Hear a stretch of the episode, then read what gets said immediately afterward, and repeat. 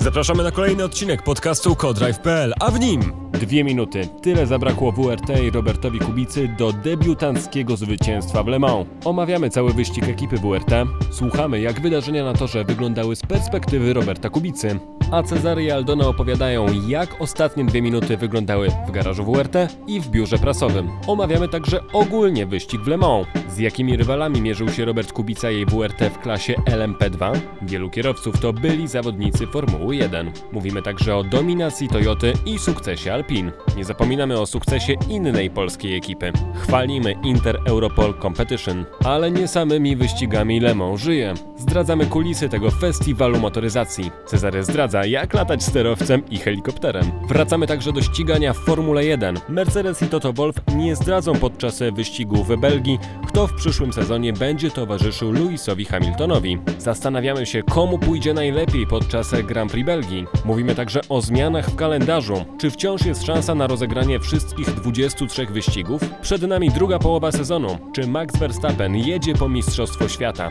Zapraszamy. I koniec wakacji, moi drodzy. Witamy się z wami po raz kolejny. Aldona Marciniak, Cezary Gutowski i Jasiek Olejniczak. Przed nami Grand Prix Belgii, to Formuła 1, ale zanim to, to wróćmy do wydarzeń z ostatniego weekendu, czyli 24-godzinny wyścig Le Mans. Wszyscy już e, witaliśmy się z gąską, tak bym powiedział, bo liczyliśmy na wielki sukces WRT. Skądinąd był ten sukces, ale nie taki, jak sobie wyobrażaliśmy jeszcze 3 minuty e, przed końcem. Wielki dramat Roberta Kubicy i jego e, kolegów. Widzieliście to na miejscu, oglądaliście to wszystko z biura e, prasowego i myślę, że też e, z garażu. No to jak ten dramat się rozgrywał na e, waszych oczach? Aldona, słyszałem, że ty się śmiałaś, a nie płakałaś, jak zobaczyłaś, co się dzieje. To prawda, ja dostałam ataku historycznego śmiechu, bo wydawało mi się, że to już jest y, niemożliwe, ale moje emocje to było, to było nic w porównaniu z tym, co przeżył Cezary, który był tam w garażu w momencie, w którym y, to wszystko się działo. Szykował się też na, y, na fetę, a tymczasem na jego oczach no, rozegrał się dramat tych y, zawodników. No, ja miałem ten przywilej, że faktycznie widziałem to tak no, w zasadzie na żywo, bo, bo byłem akurat w garażu i de facto zaczęło się od tego, że po prostu już pod koniec e, pod koniec wyścigu e, poszedłem w stronę WRT, żeby, żeby po prostu z nimi obserwować, co się dzieje i byłem na początku w motorhome musiałem znaleźć drogę wejścia do garażu. Sam sobie nie mogłem tak wejść do garażu, natomiast są pewne osoby, które mogły mnie do tego garażu wprowadzić, więc co to dużo widz stałem e, sobie w, tam w WRT, w motorhome, czekając na osobę, która mnie do tego garażu wprowadzi. Chodziło nawet raz, żeby oglądać to z garażu, a dwa, żeby potem przez garaż przejść pod podium i zrobić zdjęcia i po prostu stać pod podium i obserwować, co się dzieje. Miałem tę przyjemność stać pod podium w Le Mans kilkukrotnie, natomiast to były dawne czasy i to dojście było wiele łatwiejsze. Teraz w czasach COVID-u powiedzmy te restrykcje są większe, więc musiałem kombinować. Co to dużo mówić? Od tego jestem dziennikarzem, żeby tak, żeby takie rzeczy sobie załatwiać. I stoję w motorhomie i patrzę, że idzie Luis de Letras, czyli tak jeden z dwóch zmienników Roberta. Od razu dodajemy, obaj spisali się świetnie, tak samo zresztą jak Robert, co mi się wydaje było za mało doceniane, ale może o tym później pomówimy. I E, no, Luis tam wszedł i wychodzi i mówię, słuchaj Luis, nie, to, to mam sprawę, czy mógłbyś mnie prosić do garażu, bo, bo, bo sam nie, mo nie mogę sobie tak wejść na bezczela. E, I mówię mu, że a, a, a, dzięki temu wyjdę pod podium. Luis mówi, oczywiście. I e, idziemy do garażu. I mówię, Luis, kurde, to co się dzieje, to jest niesamowite. A Luis mówi bardzo poważnie, mówi, jeszcze 15 minut do końca, bo było 15 minut do końca. No i weszliśmy do garażu, tam była taka strefa dla tych, dla gości, więc mówili mi tam stań tam i tam jakby w zasadzie to po prostu taki wąski korytarz e, między taką szerszą częścią pod garażami, po prostu stoją takie jakby struktury, czy to namioty, e, w których stoją na przykład opony, oczywiście te jakby ciężarówki dwie, chyba stały ze sprzętem, ale taka też jedna powiedzmy biurowa, gdzie kierowcy mogą, gdzie można robić narady z inżynierami tuż przy garażu, po wyjściu z samochodu i, gdzie można się przebrać. E, opony prostawiane sprzęt i tak dalej i to jest taki wąski korytarz gdzie to jest wszystko bardzo dobrze za, zagospodarowane.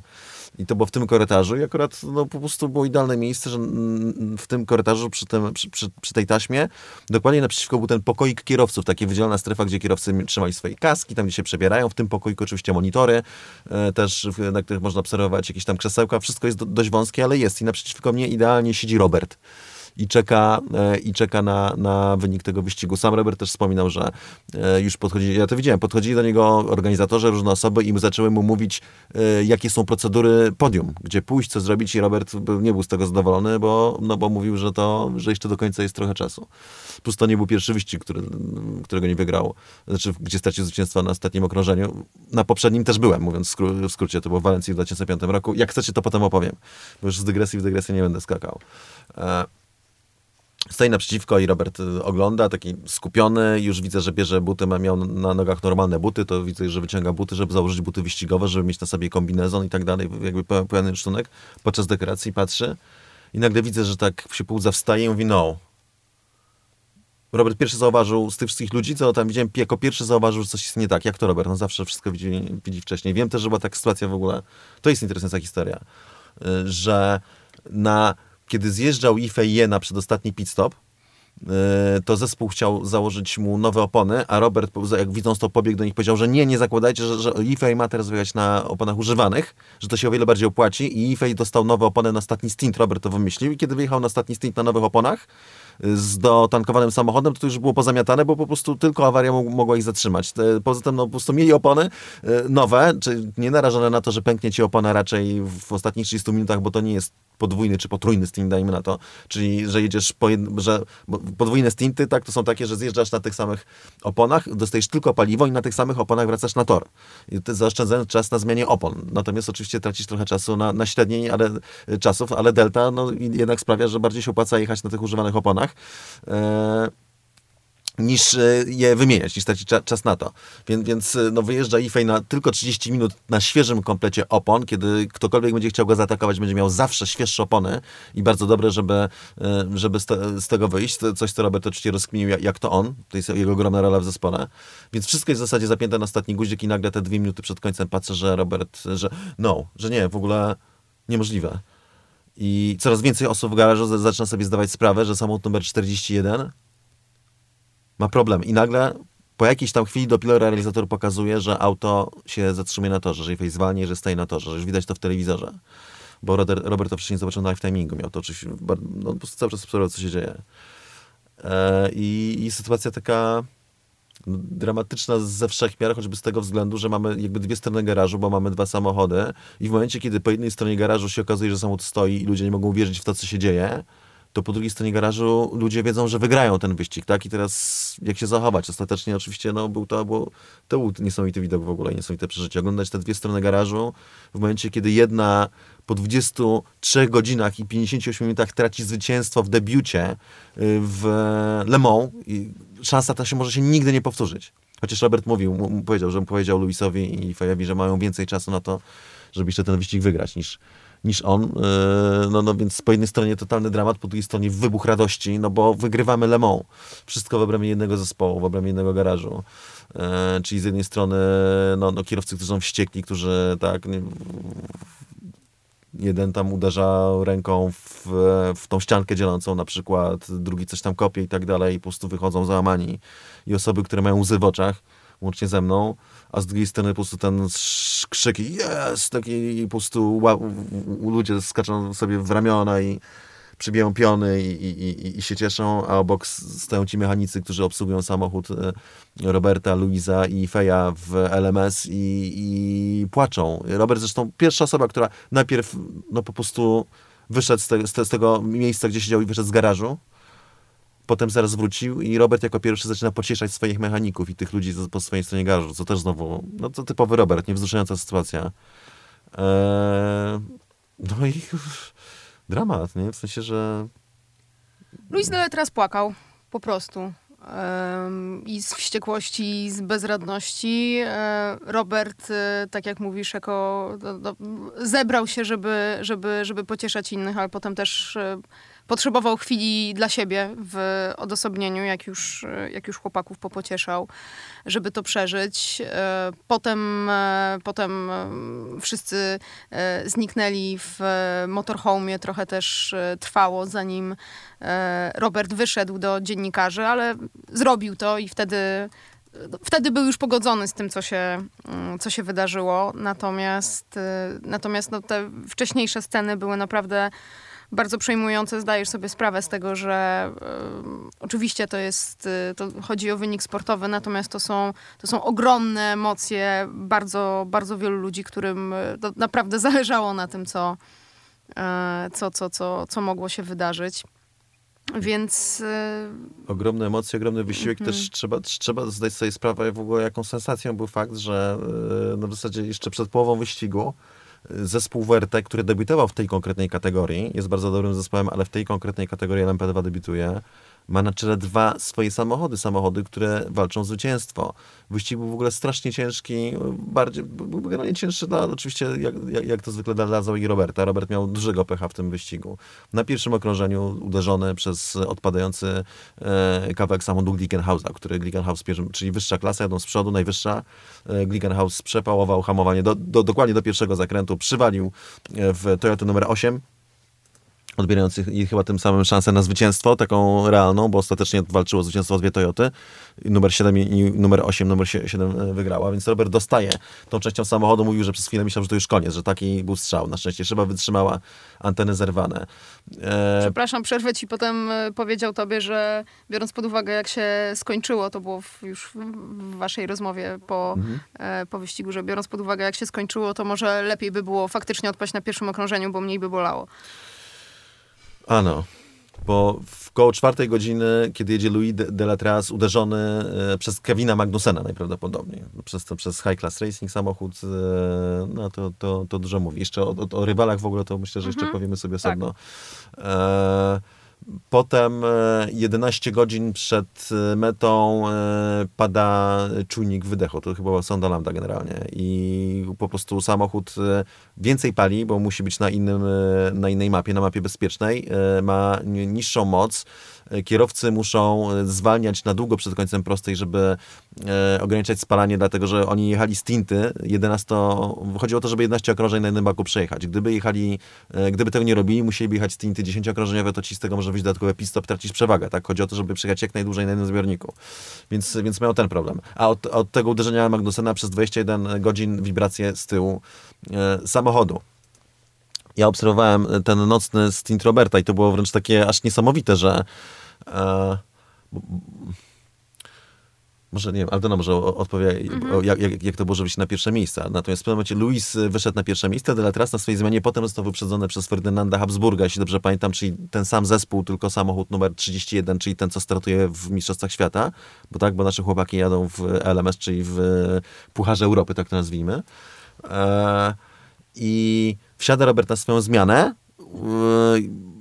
Na styncie troszeczkę tam odstaje od Habsburga, ale Robert jechał, no Robert jechał swoją zawsze deltą, zawsze miał swój plan na to, jak należy jechać. E, I nagle pierwsza neutralizacja, i na, na Le Mans, jako że jest duże e, okrążenie, jadą trzy różne samochody bezpieczeństwa na trzech różnych e, fragmentach wyścigu i one rozszczepiają stawkę. I nagle e, Robert traci mnóstwo czasu tylko dlatego, że Habsburg w, załapał się za pierwszy samochód bezpieczeństwa, a Robert za ten drugi. I nagle ta strata, tam było, nie wiem, chyba Robert miał z 10 sekund w tym momencie, nagle rośnie do, Minut. do minuty mniej więcej. Mm tylko dlatego, że po prostu i to tak działa. I potem te wszystkie sytuacje, kiedy, bo, bo, bo tam są te e, strefy, e, strefy żółtych flag na przykład, czyli gdzieś jest jakaś przygoda, komuś się coś wydarzyło, niekoniecznie wypadł z toru, po prostu wyjechał na chwilę poza tor, coś tam się wydarzyło i nagle masz na chwilę żółty sektor, w którym trzeba bardzo zwolnić i jechać 80 km na godzinę. I jest taka sytuacja, że i to było nagminne, że załoga nasza trafia na to, e, a załoga prowadząca numer 31 nie trafia na to, czyli przejeżdża pełnym, e, pełną prędkością te fragmenty toru, które nasza jechała e, te 80 km na godzinę. I Robert na swoim instynkcie odrabiał ten czas i widać było, że goni, dogania, dogania, dogania, bum, strefa żółta. Więc to był ta, taki ca, ca, cały czas wyścig zmagań, aż w pewnym momencie e, załoga numer 31 ma problem z podnośnikiem, traci na początek pół minuty podczas zmiany koła i potem po prostu dłuższe pit stopy, bo nie, nie, podnośnik zamocowany w samochodzie nie działa prawidłowo i nie podnosi auto równomiernie i dzięki temu, plus świetna jazda i Feja na jego zmianie je, wychodzimy na prowadzenie, więc po tak ciężkim wyścigu, po tak dużych zmaganiach, po incydencie na pierwszym okrążeniu prowadzimy z dużym zapasem w Le Mans, jedąc z dubletem dla WRT i nagle dwie minuty przed końcem coś takiego. To posłuchajmy teraz, co sam Robert mówi o tym powrocie do walki o, jak się okazało, zwycięstwo.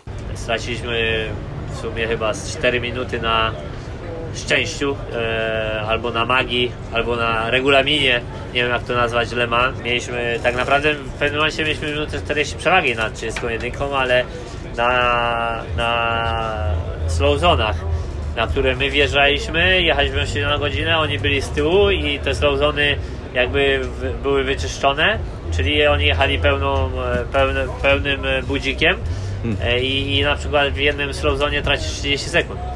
Zrobisz trzy razy taką, ta, taką rzecz i, i jest półtorej minuty, tak samo później było, później safety car, później zawsze jak dopadaliśmy, to oni e, przejechali, a nas dopadała na przykład. No i tak to jest. E, e, nie obyło się bez jakby problemów, e, czy też e, no, problemów e, związanych z wyścigiem, technicznych w trakcie wyścigu. Ogólnie ten wyścig nie był łatwy dla nas. Nawet od początku mówiłeś, że były problemy. Słyszałem w wywiadzie w telewizji, Nie, że no. miałeś dostać strzała na pierwszym okrążeniu. Znaczy nie, nie, na, na pierwszym okrążeniu pole odleciało coś chyba Griggenhausowi na prostej i dostałem grubego strzała w szybę i w przód auta. E, e, myślałem, że już będzie koniec, ale na szczęście szyba wytrzymała, anteny powyrywało. E, później rytm nie był dobry, nie, nie, nie strzeliśmy się z ciśnieniami i, i jakby początek był bardzo trudny, też na suchej nawierzchni mieliśmy mały problem z ciśnieniami, ale wyścig był długi, e, dużo osób popełniało błędy, mi jakby e, udało się zaakceptować e, tą trudną sytuację i tych błędów nie popełniać. Później Louis dostał strzała od e, Kevina chyba Magnusena, gdzie mieliśmy uszkodzenia tylnej części auta. Przez chyba 20 godzin, 21 godzin auto wibrowało na prostych. E, no i później znowu były slowzony, nieslowzony i na 11 godzin do końca mieliśmy awarię czujnika e, wydechu, który jest jakby odpowiedzialny za, za mieszankę e, benzyny i musieliśmy jechać w cudzysłowie w trybie awaryjnym z innym e, z inną mapą, e, która automatycznie była dużo bogatsza, czyli mieliśmy mniej mocy, e, auto więcej spalało benzyny, dlatego automatycznie, żeby żebyśmy nie tracili co stint jednego okrążenia, musieliśmy odpuszczać na końcu prostych e, przez, e, przez sporo metrów. E, no i tam jakby trochę szkoda, ponieważ jak walczysz i za każdym razem e, jakby udawało nam się zniwelować stratę, znowu traciliśmy przez slow zony i, no i tyle no. W momencie kiedy, w momencie kiedy zwycięstwo było prawie w kieszeni, e, to zwycięstwo straciliśmy, można powiedzieć, w najgorszy możliwy sposób. E, o, inaczej, który najbardziej pewnie boli. Tyle od Roberta, a teraz e, zwracam się do ciebie, Aldona, żebyśmy może pomówili o tym, e, z kim w ogóle WRT i Robert się e, ścigali, bo stawka była w LMP2 bardzo liczna i bardzo mocna przede wszystkim. Bardzo wielu kierowców znanych z Formuły 1 e, teraz, czy, czy z dawniejszych e, czasów. e, Juan Pablo Montoya, Paul Di Resta, Anthony Davidson. A to dwaj, Stoffel- przepraszam, dwaj, dwaj e, Komentatorzy, Sky'a, którzy oceniają poczynienia innych kierowców na torze Formuły 1, co dość interesujące. Byli daleko z tyłu. Daleko z tyłu. Em, em, kierowcy, kierowcy y, Ja też jeszcze widzę, na przykład Tristan Gamondi, to były, były Mhm. rywal Roberta z e, World Series by Renault między innymi. Widziałem to oczywiście Jakub Śmiechowski, no, ale to mówiłem o, Inter Europol Competition, o tym powiem jeszcze później. E, Jan Magnussen, Kevin Magnussen, dwaj kierowcy byli Formuły 1, ojciec i syn. Przepraszam. Że, Tak, tak, tak, tak, proszę bardzo, kontynuuj. Y, Oliver Webb. Z Oliver, Oliver Webb jeździł e, w tym, e, w e, kolesie, jak Robert jechał swój pierwszy test w ogóle w LMP1 w, w Bahrajnie. Byłem na tym teście, zresztą poznałem Olivera. Robert Frains, e, Nick De Vries, e, który... Mistrz Formuły E obecny przymierzany do Williamsa na ten, e, na, ten moment. Sean Gallel. em, Roberto Meri, bardzo znany też kierowca juniorski. Fabio Scherer jechał też, przecież był ten, miał e, Tak. incydent, który był w załodze, która była z przodu i ten, i, i miał incydent. Więc y, tam naprawdę, tam naprawdę było, było z kim e, walczyć. Y, Cezary, jeszcze sobie, jeszcze, jeszcze chcesz o kimś opowiedzieć? Nie, no po prostu e, chcę jeszcze zobaczyć, czy, czy kogoś jeszcze, czy kogoś jeszcze tutaj przeoczyłem. Loic Duval, bardzo znany oczywiście kierowca, też świetny kierowca e, niższych kategorii. Oliver Jarvis też bardzo znany. Felipe Nastry był kierowca Formuły 1. No naprawdę tutaj tylko w samej klasie LMP2 mówimy, nie, nie, Mhm. nie mówiąc już o innych, więc no ale ja, mi najbardziej tutaj e, ten e, Kevin Magnussen, który jest tak, jeździł jeszcze do niedawna w Formule 1, w tym roku stracił angaż. Mm, Przez wielu oceniany wysoko, był moim zdaniem trochę na wyrost. I to jest, E, i tak, to tak. jest cała, ta, cała ta stawka, którą, e, którą pokonywali w tym e, wyścigu. em, Tak, nikomu nieznany Chińczyk Ifeije. Tak. Luis e, Deletras Bardziej i- znany, bo rodził sobie dobrze w Formule 2, ale nie miał tej swojej szansy, żeby się przebić. Nie, niestety. I oczywiście Robert Kubica, którego Williams totalnie zszargał reputację, zresztą w poparciu brytyjskich mediów jeszcze. Więc y, i tak jak y, patrzymy, co się działo z y, rywalami, no to, no to tak naprawdę w, mm, oni wyeliminowali się sami w bardzo, w bardzo dużym stopniu. Dwaj, dwa samochody United zderzyły się ze sobą. A to też nazwisko z Formuły 1 przecież było bohaterem tego, bo przecież to był ten, z rodziny Maldonado. Już nie wiem, czy to jest jego bratanek, czy jakieś siostry, no, no w każdym razie y, nie, nie pamiętam. Mal, to- Maldonadowie. Tak, stracił kontrolę nad samochodem, przeciął, tak pierwszy, przepraszam, pierwszą szykanę i przyładował, akurat trafił, no to przypadek, przyładował w ten, w, w drugi samochód e, United Autosport, czyli topowa, bardzo doświadczona ekipa. Mm, Samochód 26, czyli ta załoga, w której jest e, Nick De Vries, Franco Colapinto i e, Roman Rusinow, e, oni, e, to jest ta załoga, którą e, znamy oczywiście, bo z nią walczą e, nasi zawodnicy w e, European Le Mans Series. E, oni z, z kolei tam za kierownicą był Franco Colapinto, gdy miał wypadek z Sofią Flersz, potem jeszcze w Sofię Flersz uderzył inny inny samochód, więc to wyglądało dość niebezpiecznie. Natomiast no właśnie, to był, to był ich błąd. Stoffel van Dorn z kolei w, Były kierowca Formuły 1 oczywiście, czołowy kierowca Formuły Tak jest. W samochodzie Jota, który prowadził wtedy, e, dostał 90 sekund kary za nieprawidłowy e, wjazd na pit lane, więc e, tak jak popatrzymy na, tych, na to, co się działo z rywalami, no to, no to oni popełniali po prostu bardzo duże błędy. Druga Jota już na samym początku też miała miała problemy wtedy na tym trudnym, mokrym, przesychającym torze. E, Tych problemów, e, tego typu błędów e, uniknęli nasi zawodnicy, więc to było naprawdę e, i bardzo mocne tempo z jednej strony i unikanie błędów, e, które to błędy popełniali inni też, zresztą w najwyższej klasie, ale o tym jeszcze zaraz powiem. Tak, super mądra jazda. E, bardzo ciężki pierwszy stint Roberta. Mm, Po pierwsze ze względu na to, na ten incydent, po drugie e, na mokrym torze rozpoczynany, z duże problemy z ciśnieniami opon, e, źle dobranymi. Natomiast oczywiście w tym wszystkim także Inter Europo e, Competition, nasz polski zespół, e, no, mieszający się może nie w takiej najwyższej ci- czołówce, ale jednak w czołówce, co też jest w ogóle No, dla czy mnie to piąte miejsce to nie jest ścisła czołówka, to w tak licznej klasie nie, Nie, mówię o walczeniu już w sensie, że o walce, bo, bo teraz Aldona de facto wymienia te załogi, które na jakimś etapie y, mogły ten y, wyścig wygrać teoretycznie, tak, który był bardzo wysoko. No, Inter Europa Competition nie, nie było nigdy podczas tego wyścigu jakby na tej pozycji, y, która by jakby mogła dać zwycięstwo, natomiast to nic, niczego mniejsza, bo to piąte miejsce, na którym dojechali, generalnie ta pozycja, na której jechali, właśnie piąta, szósta, oni walczyli z United Autosport, z którym jechał Di Resta, no to jest po prostu fenomen. To jest nasz polski zespół, który to jest super wysoki poziom ścigania. Jeden z najwyższych, jaki sobie można wymyślić. I no, w zasadzie najwyższy Endurance Nemo. I mamy piąte, e, piąte miejsce dla polskiej ekipy. To jest po prostu niewiarygodne. Kuba Śmiechowski, Rengen van der Zarde i Będę- Zande i, e, Alex i Alex Brandl. Syn tego Brandla. Martina Brandla był kierowca Formuły 1, teraz ekspert e, Skaja, jeden z, niewielu, których uznaję za, Ekspertów. za ekspertów, ja osobiście.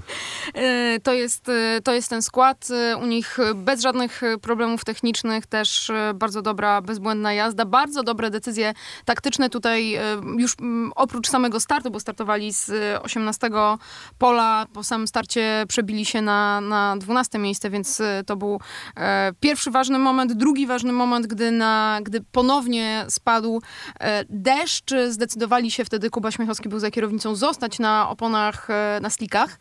E, podczas gdy wiele załóg e, zmieniało na, na, na intermediaty, więc e, to była bardzo dobra decyzja. Dzięki temu awansowali na to piąte, szóste miejsce. Potem, tak jak mówił Cezary, walczyli z United Autosport. Nie, nie udało się utrzymać United Autosport ostatecznie za sobą, natomiast no, to jest bardzo mocna, szybka załoga z, tak jak mówiłeś jeszcze wtedy, Diresta za kierownicą, no ale ostatecznie jeszcze po wypadnięciu pierwszego WRT ten awans o jedno oczko, więc e, P5 to naprawdę fantastyczny, fantastyczny sukces. Tutaj już taki detal byśmy wchodzili, ale e, Wojciech Śmiechowski narzekał trochę na format kwalifikacji, który był w tym roku w Le Mans, no bo w końcu z tego powodu startowali dopiero z 18 pozycji, bo ani jednego czystego kółka nie udało im się zrobić podczas kwalifikacji, więc ciekawe jak e, Inter Europol by sobie poradził, gdyby ta pozycja mm, na starcie w wyścigu byłaby e, wyższa niż 18.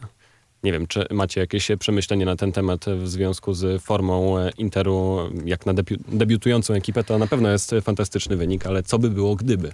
Mm, Wiesz co, myślę, że jakby to, co jest najważniejsze, jeśli chodzi o e, Inter Europol Competition, to to, że oni weszli na stałe w e, ten krajobraz wyścigów długodystansowych na bardzo wysokiej pozycji. To nie jest anonimowa ekipa, to jest ekipa, z którą wszyscy się liczą, to jest ekipa, która bardzo dobrze radzi sobie w WEC. Była bardzo podium w tym, w tym sezonie już. W tym sezonie po raz e, pierwszy z nadwoziem Oreka, a nie z Ligierem i to też strzał w e, dziesiątkę. Mówił nam zresztą o tym mm, Kuba Śmiechowski przed tym, przed tym wyścigiem, także Zrobiliśmy wywiad z Kubą, fajny. Tak, także, także zapraszamy na YouTube'a Cezarego, gdzie będzie wkrótce do obejrzenia, myślę. I em, więc, więc to jest tak naprawdę em, to jest ten wielki sukces, że oni przecierają szlaki w wyścigach długodystansowych i zawiesili tę poprzeczkę naprawdę bardzo wysoko. I ktokolwiek, e, jakikolwiek inny polski zespół będzie chciał em, to powtórzyć, no to Długa droga, to jest bardzo, droga. bardzo długa, długa, ciężka droga, którą Inter Europol już e, przeszedł i w, i, i, w czym zostaje. I tylko będzie się ugruntowywał i ten projekt będzie się tylko rozrastał. Dobrze, że polskie ekipy przecierają e, szlaki, oby jak najwięcej polskich akcentów w wyścigach na najwyższym poziomie było. To pomówmy może jeszcze o hypercarach, których tak dużo e, nie było. Dublet e, Toyoty i Alpine na trzecim e, miejscu. To na pewno wielki sukces. No to wymienialiśmy kierowców, którzy w, startowali, znanych kierowców, którzy startowali w LMP2, to w hypercarach mieliśmy Sebastian Buemi, Kazuki Nakajima, Brandon Hartley, wszyscy ex-Formuła 1. E, Mike To ja to numer 8, drugie miejsce na mecie dodajmy. Tak. Mike Conway, Kamui Kobayashi i Jose Maria Lopez to jest załoga zwycięska. E, Też, e, też, też e, Formuła 1 w tle. No, jeszcze ten Jose Maria Lopez, bardzo ciekawa postać w ogóle, dlatego że e, no, wielokrotny mistrz świata WTCC, e, który jeździł w Citroenie i e, znalazł się w Citroenie, dlatego że e, w 2013 roku Robert jeździł pod skrzydłami Citroena w WRC, zresztą pamiętam e, w WRC 2, wtedy jak zdobył mistrzostwo WRC 2. I pamiętam, że to jest bardzo Citroen chciał, żeby Robert, e, no namawiali go z tego, co rozumiem, żeby po, w ogóle je, jeździł z nimi w WTCC, a już bardzo chcieli go namieć na testy i w końcu Robert pojechał na testy na Monzę. Mówił o tym, że bardzo dziwnie się jechało samochodem e, wyścigowym, który ma napęd naprzód wtedy, natomiast to był samochód, który wymiótł w ogóle w tym, e, w WTCC i e, Robert doradził Citroenowi, żeby się zainteresowali Lopezem, którym, z którym Robert się ścigał w kategoriach juniorskich, na przykład w Formule Renault jako junior, w Formule Renault 2000.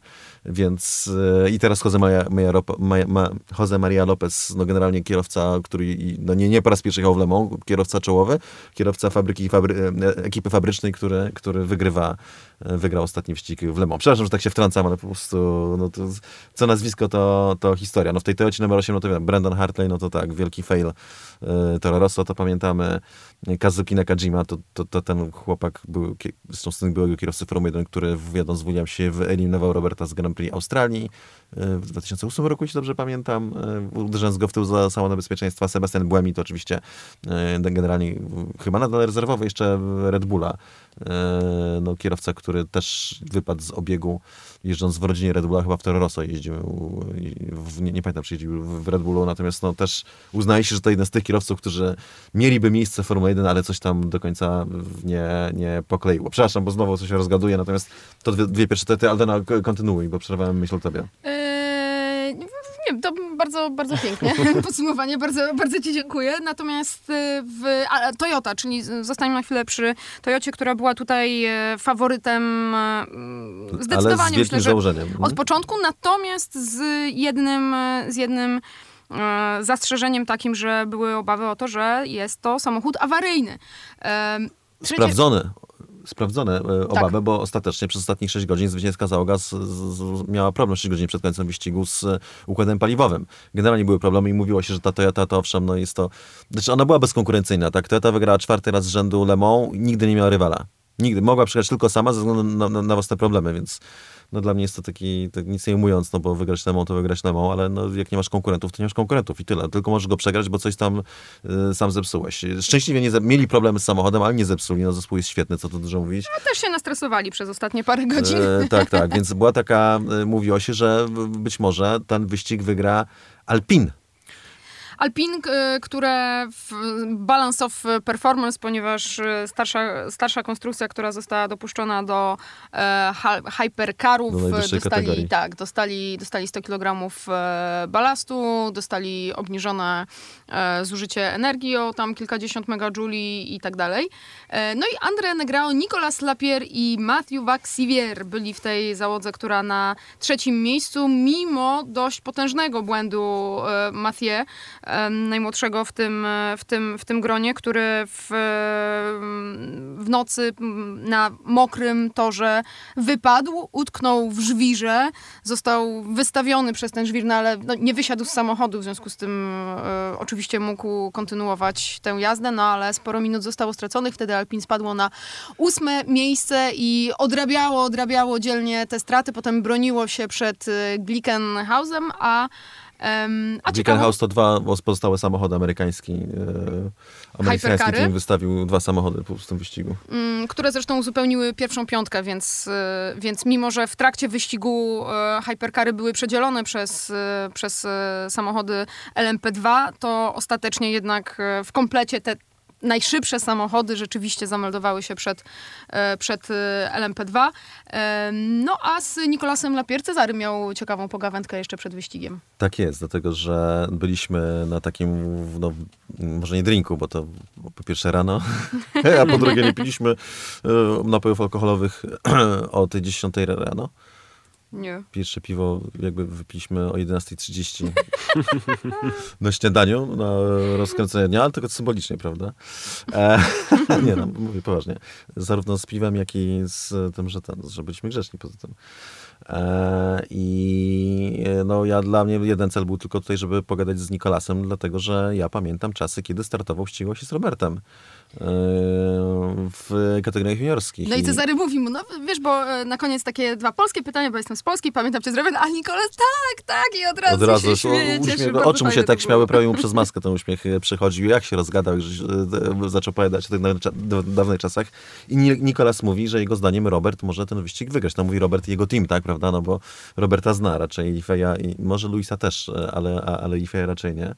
I to była jedna z kilku osób, które powiedziały, że Robert może ten wyścig wygrać. Tak samo jak zresztą Jérôme, taki e, dziennikarz francuski, którego znamy dobrze z Aldoną, i, bo on się pojawiał w Formule 1, czy, czy najczęściej go Przede spotykaliśmy w WRC. Pracował jak wtedy dla. L'Equipe. Pracował dla Leki, Bżerom. Eee, bardzo rzadko się zdarza, że dziennikarze się pojawiają i na Formule 1 i na WRC. De facto znamy tylko Żeroma. I siebie. I siebie. Eee, no jeszcze my, myślę, można było kogoś tam ewentualnie wyłapać, ale to już na, naprawdę w, w różnych tam momentach czasu, więc no, lubimy się. I, i Żerom też powiedział, że jego zdaniem Robert może wygrać. Nawet powiedział, że no, Robert może wygrać w ogóle cały wyścig, co było dla mnie zadziwiające. Natomiast, ale nawet, że w klasie, że może wygrać, to była jakaś abstrakcja, przecież debiut dla zespołu w tej klasie, debiut dla Roberta. A i patrzcie, prawie się, pra- prawie się nie pomyli. Więc e, gadałem z Nikolasem, Nikolas mówił, jaka jest specyfika LMP2. Mówi, że pytam go, jaką byś dał radę debiutantów. Powiedział, że trzeba na, naciskać od początku do końca, że to będzie sprint all the way prze, prze, przez cały czas. No super sympatyczna rozmowa z Nikolasem, który notabene też popełnił błąd w tym wyścigu w ogóle, prawda? Spadł na 18 miejsce na samym początku w deszczu. Rutynowany, świetny kierowca, czterokrotny zwycięzca Le Mans w kategorii LMP2. To pokazuje, jak było ciężko w ogóle na, na, na początku wyścigu. Wielu kierowców popełniało błędy, naprawdę świetnych kierowców. Tak więc y, to była tak ciężka przeprawa. Natomiast jeszcze je- jeśli chodzi o tego Gli- Gli- Glickenhausa, to już może idąc przez te historie nazwisk i osób.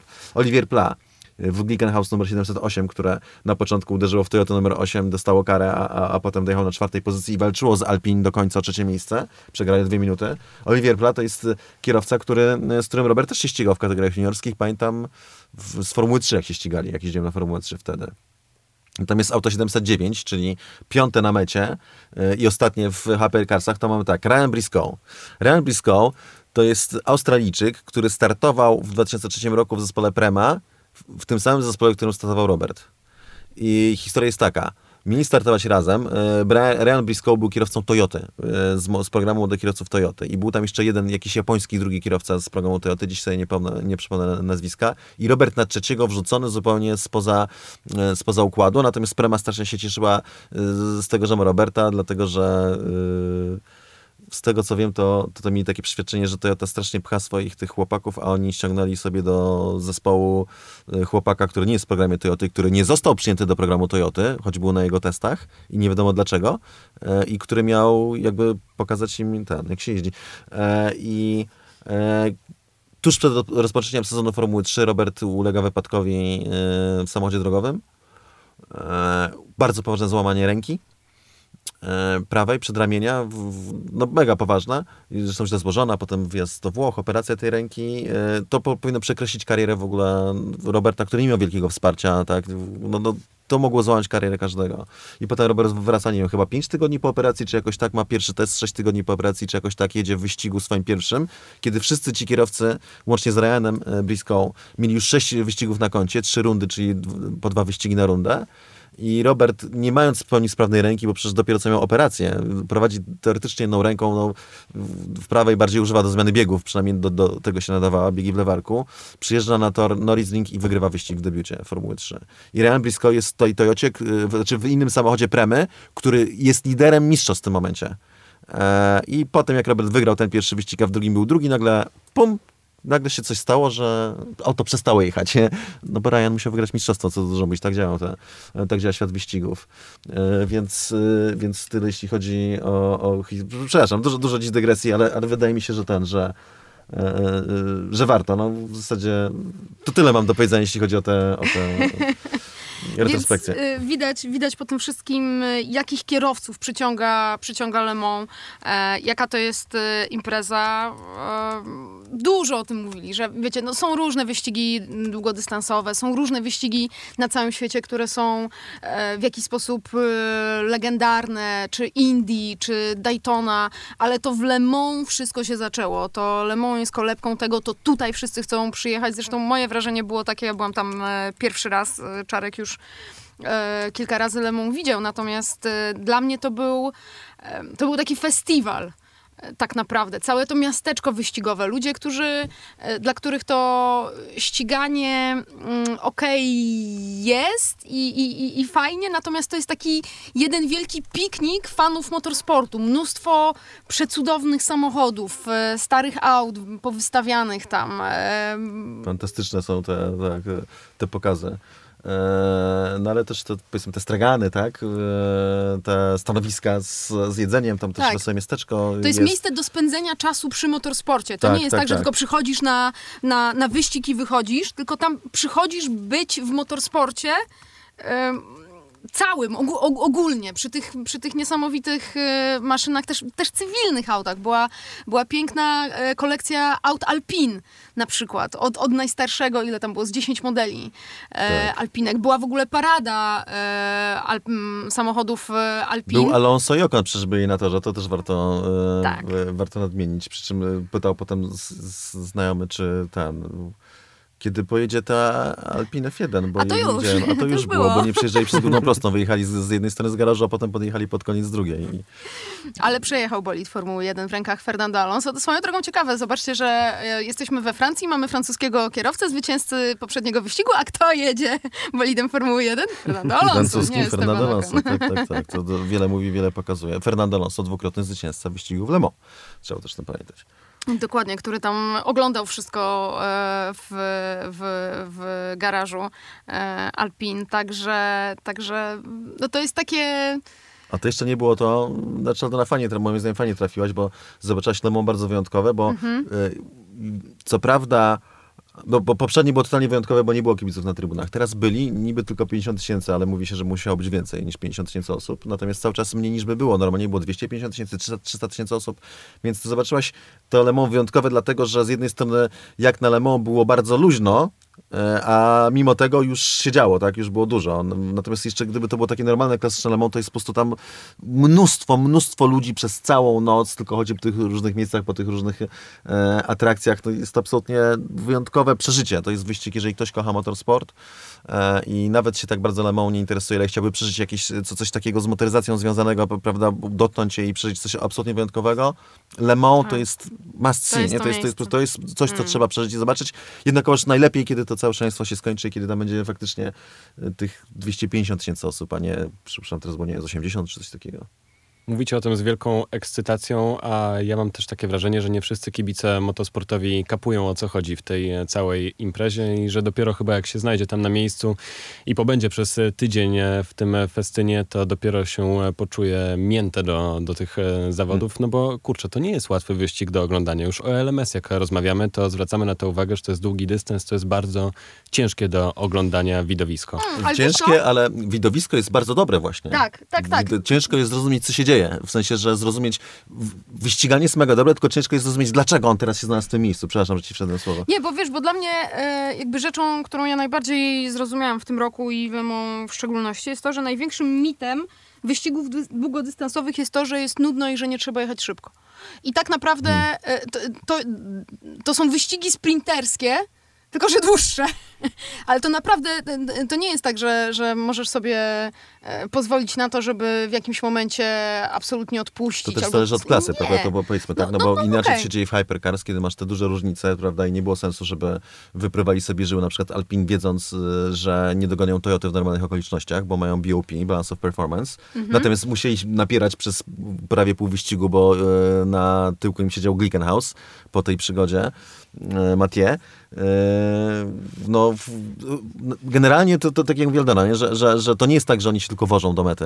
y, Że No tak, no zobacz, masz, wiesz, masz, masz godziny już rywalizacji i nagle w LMP2 po pit stopach e, masz e, 31 i 34, dwa samochody tuż obok siebie, jeden, jeden po drugim wyjeżdżają z boksów i tak naprawdę, wiesz, i walka się zaczyna od nowa. Ale ja najlepsze jest- przecież na mecie różnica między pierwszym a drugim samochodem w LMP2 to było 70 sekundy po 24 godzinach ścigania z, z małym zapasem, więc no, czy to jest, czy, czy, to nie oznacza dobrego ścigania? Wydaje mi się, że to jest fenomenalne. Prawda jest też taka, o tym nie mówimy w ogóle, bo jednak tam jakby uwaga na LMP2 zażarła y, jakby najwięcej czasu, plus jeszcze no oczywiście Hypercars najważniejsze, ale też jak ktoś ma jakby ten ogólny ogląd i czas, to jest też bardzo dobre ściganie zazwyczaj jest w samochodach GT. I de facto często się zdarza tak, że najlepszy wyścig to jest właśnie w tej najwolniejszej kategorii, że tam w GT się dzieje że tam się po prostu tną y, do samego końca i to tam dużo producentów jeździ. Tam nie, no, Corvetta to mój ulubiony samochód generalnie, jeśli chodzi Jezu, jak ona brzmi, o matko. Tak, i możesz sobie robić A. oceniać niektóre. No, w, w, ostatnio, poprzednio jak byłem, to najgorzej brzmiał Ferrari, mówiąc szczerze, a najlepiej właśnie brzmiała Corvetta i Aston Martin świetnie brzmiał na przykład. I oni się po prostu tną, producent Porsche RS, Boże, 911 ta RSR, czyli taki je- jedyna 911 i tylko wyścigowa, która ma silnik centralnie. Bo, teraz mogę powiedzieć całą anegdotę na temat tego silnika centralnie, ale, ale może, może następnym razem. Bo to, no, okej, konstruktor tego samochodu miał no, wielki przywilej z nim rozmawiać i mówił, że jak poszli do Porsche i przedstawili plan, żeby zrobić z 911 samochód, który ma silnik centralnie, to mówiąc najględniej nie byli szczęśliwi, biorąc pod uwagę, że całą tradycją tego modelu jest to, że silnik jest na tylnej osi. E, Co jest niby wagną techniczną tego samochodu, konstrukcyjną, a de facto oni to zamienili w atut. Więc e, ARSR to jest centralnie umieszczony silnik e, i to dzięki temu strasznie zyskali w ogóle w takich wyścigach jak ten. Więc ciężko było w ogóle prze, jakby przepchnąć ten pomysł, jakby wytłumaczyć górze, że owszem, złamiemy pewną tradycję, ale dzięki temu zyskamy lepsze auto wyścigowe. To dobra, tyle jeśli chodzi o dygresję na temat, na, na, na temat Porsche i samochodów GT. Moja dygresja jest bardzo krótka na temat, na temat samochodów GT, mianowicie w rzeczonym Porsche startowała ekipa Patryka Dempseya, który jak się okazało był na torze, a ja to przegapiłam. A jednak był, widzisz. A ja Tak. mam selfiacza z Patrykiem Dempseyem. A ja nie. Pochwalę się. Ale macie też, e, ty przynajmniej Cezary, selfie z sterowca. Nie wiem, czy ty Aldona e, Nie, leciałaś. niestety, ja patrzyłam na, z dołu, mówię, o tam w górze, gdzieś tam jest Cezary. I jak się z góry oglądało rywalizację? No w ogóle y, lot z sterowcem był super. Był, fantastyczny. Miotało? Tak, nie, w ogóle. Był tak miękki, w ogóle gdybyś nie patrzył za okno, to byś się nie, nie zorientował, że startujecie. Ale jeszcze powiedzmy dźwięk silników, że yy, jest tak miękko, tak płynnie, tak. Pytałem pani stewardessę, ona powiedziała, że nie zawsze tak miękko, bo jak jest zła pogoda, to nie latamy. Więc w skrócie. Natomiast jest to przesuper przyjemna przygoda, taka też w- awionika tego sterowca była bardzo interesująca. To siedział kapitan, obok siedziała pani kapitan chyba. Yy, Tak, to była pani. to Pani na pewno, tylko nie wiem, czy, czy kapitan. A, E, I e, on ma po prostu, jest, jest cichy, chodzi bardzo płynnie, jest całkiem szybki, wbrew pozorom. Na, w niebie wygląda, że się porusza wolno, a w środku może nie tak, Bo że tam- wielki jest. To wygląda, że wolny. Wiesz co, de facto jak się do niego podejdzie jest mniejszy niż wygląda na niebie. E, Nie jest aż tak wielki. E, Natomiast ma ogromne szyby i po prostu widok jest fantastyczny. I on tam się potem zawiesił nad torem i widok Le Mans też z góry, w ogóle jak on tam wisiał. Miałem też przyjemność latać helikopterem kilka razy, między innymi na Nürburgring 24. To akurat Hyundai mnie wtedy zabrał do helikoptera. Lot helikopterem jest zawsze mega fajny, tylko że w helikopterze zasada jest taka, że jak ktoś was będzie chciał wziąć do helikoptera, to od razu ładujcie się na przedni fotel. Bo to jest na, boczny to w ogóle ten. Znaczy też jest spoko, ale bo z, z przedniego najlepiej widać, zdecydowanie. W sterowcu możecie wsiąść gdziekolwiek, bo są tak duże okna i tak możecie się poruszać, szczerze, że po prostu z każdego miejsca widać fantastycznie. Protip, słuchajcie, jak będziecie Tak. kiedyś wsiadać do sterowca, To spoko, nie ma się co pchać, natomiast do helikoptera raczej bym radził ten. Ja oglądałem e, przez e, tak naprawdę cały weekend e, wszelkie możliwe relacje na Instagramie i u was i też widziałem, że Kuba Przygoński się tam poruszał po Le Mans i tak zastanawiam się, jakie jeszcze atrakcje dla kibiców e, były podczas e, tego wyścigu. Tak gdyby ktoś jeszcze nie czuł się zachęcony e, tym, co do tej pory powiedzieliśmy, bo oprócz tej warstwy wyścigowej, tym e, oprócz tego, co dzieje się na torze, no to faktycznie mam wrażenie, że nie da się tam nudzić podczas e, tego całego tygodnia, że naprawdę jest masa atrakcji, że ktoś, kto nawet nie kocha wyścigi, lubi, to będzie się tam świetnie bawił. Nie da się nudzić, nawet jak ktoś nie lubi wyścigów, moim zdaniem. Szczerze, że powiedzmy, yy, siedzicie teraz w samochodzie, słuchacie naszego podcastu, bo wasza druga połówka napastuje was tematami wyścigowymi yy, i powie, chcę jechać do Le Mans w tym momencie, pojedźcie. Będziecie zdziwieni, jak to jest super fajna impreza dla osób, które się motorsportem nie interesują. Naprawdę jest prostu, tam jest naprawdę co robić. a jakby co to Le Mans jako miasteczko jest też bardzo, bardzo fajne. fajne, bardzo ładne. E, Jest co zwiedzać, jest gdzie trzeba tak. spędzić. Pyszne Jest- jedzenie oczywiście. Doskonałe, większe niż by się wydawało. Jak- Cezary, jak to mi e, Miasto. powiedział, żeby mnie przekonać, że Le Mans to nie jest taka, e, taka malutka wieś, mówi, nawet tramwaje mają, więc wiecie. I mają. Nawet, nawet i mają, to prawda. Kilka linii. Nawet Nie jak w Warszawie, że mają. nie, nie ma. No nie, już mamy dwie linie, przepraszam. się popisałem. E, więc bardzo polecamy. Jeszcze jedna rzecz taka, wydaje mi się, e, to co nam się udało, to chcę się pochwalić, bo od początku chciałem to zrobić. Chciałem się pojechać na ten wyścig jednym samochodem. To było Renault Traffic.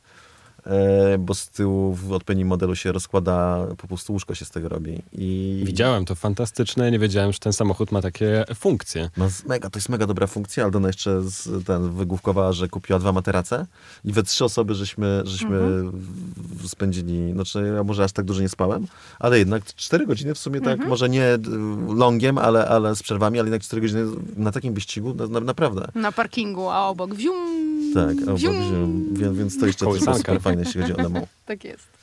Słuchajcie, wydaje mi się, że e, powiedzieliśmy już wszystko, co powinniśmy na temat e, Le Mans i wydaje mi się, że wszyscy już są rozmarzeni i czekają na przyszłoroczną e, edycję.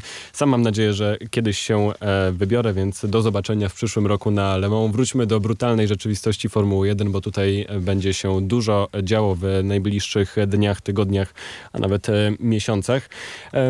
Proponuję, żebyśmy może zaczęli od e, zmian kalendarzowych, które stoją cały czas przed nami nierozstrzygnięte.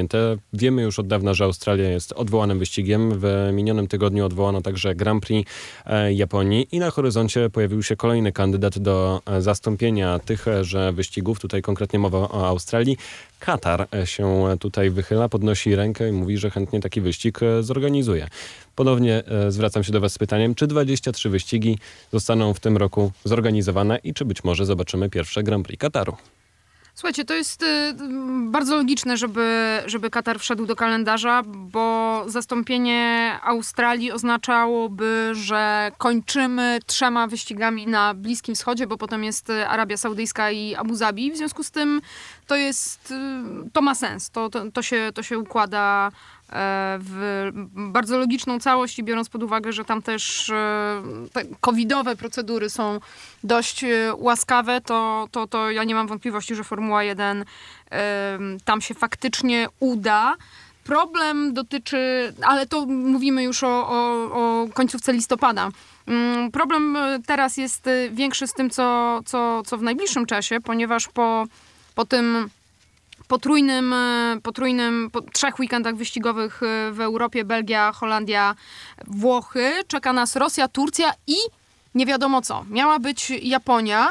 Mm, W tej chwili oczywiście Grand Prix Japonii odwołane, tak jak, tak jak powiedziałeś e, parę dni temu. I problem, ponieważ e, jeżeli ktoś myślał, że to będzie wolny weekend, a ja na przykład tak, tak myślałam, miałam taką nadzieję, że po tych e, już nie pamiętam ilu weekendach z rzędu, bo przecież jeszcze w międzyczasie będziemy mieć i LMS na SPA, że to będzie wolny weekend. Nie będzie to raczej wolny weekend, ponieważ z Turcją jest jeden podstawowy problem. Turcja jest na czerwonej liście krajów e, w Wielkiej Brytanii, a ponieważ e, większość ekip Formuły 1 ma siedziby w Wielkiej Brytanii, to pojechanie do Turcji i potem powrót do domu oznacza kwarantannę.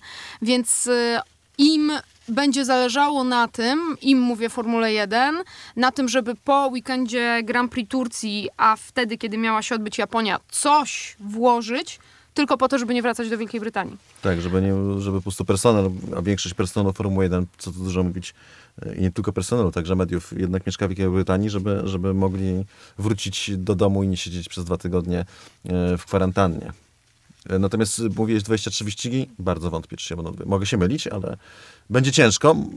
Bo Formuła 1 pokazała już w zeszłym roku, mówiąc szczerze, fenomenalna robota, że zrobiło się 17 było wyścigów w zeszłym roku, tak? Naprawdę nie- niesamowite.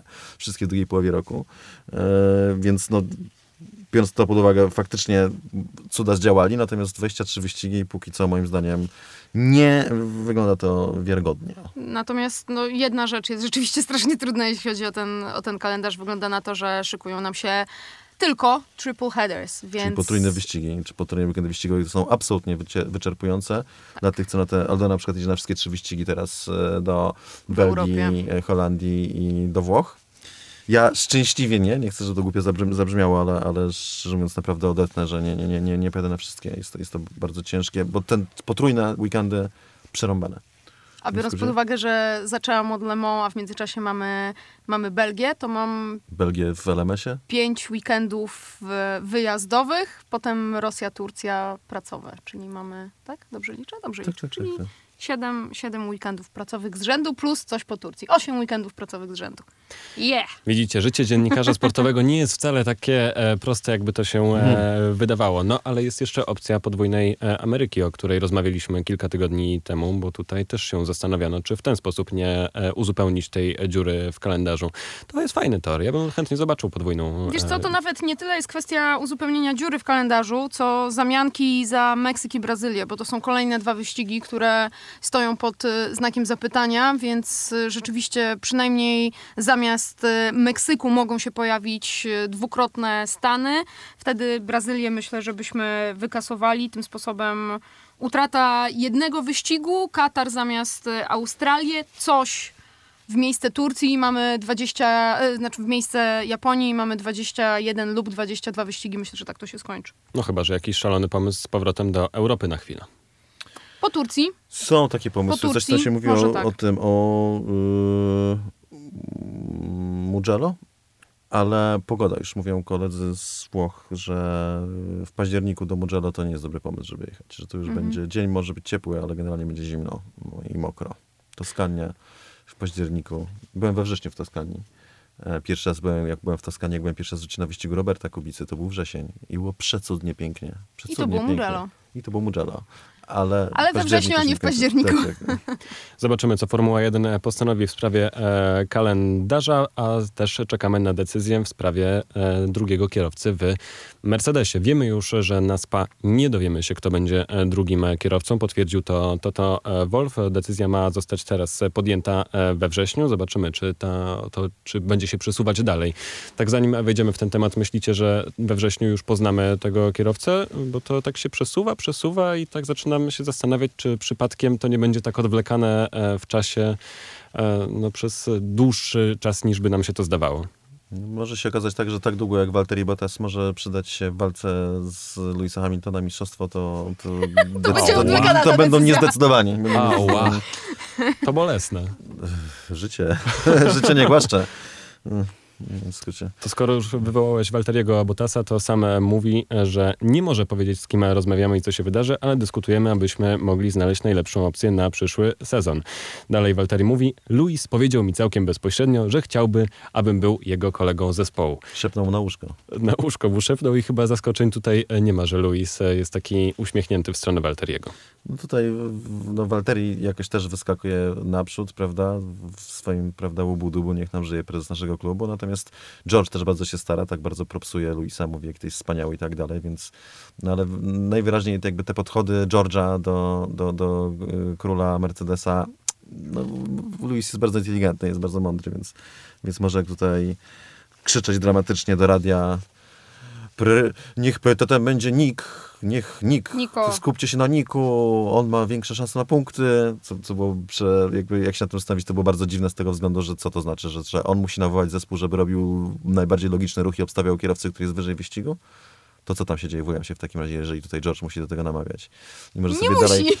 nie tak. musi, uwierz mi, to nie było Nie tak, to oczywiście, że nie było. Oczywiście, że teraz jak, jak kapito tym rządzi, to kapito to jest facet, który ma łeb na karku e, i, i nie będzie robił takich numerów jak szefowa, tak, jak Claire Williams w tamtym się orzysował na B kończy się na del, ale, ale, ale może wiem w tamtym... Bałagan baj, nie kończy się na D.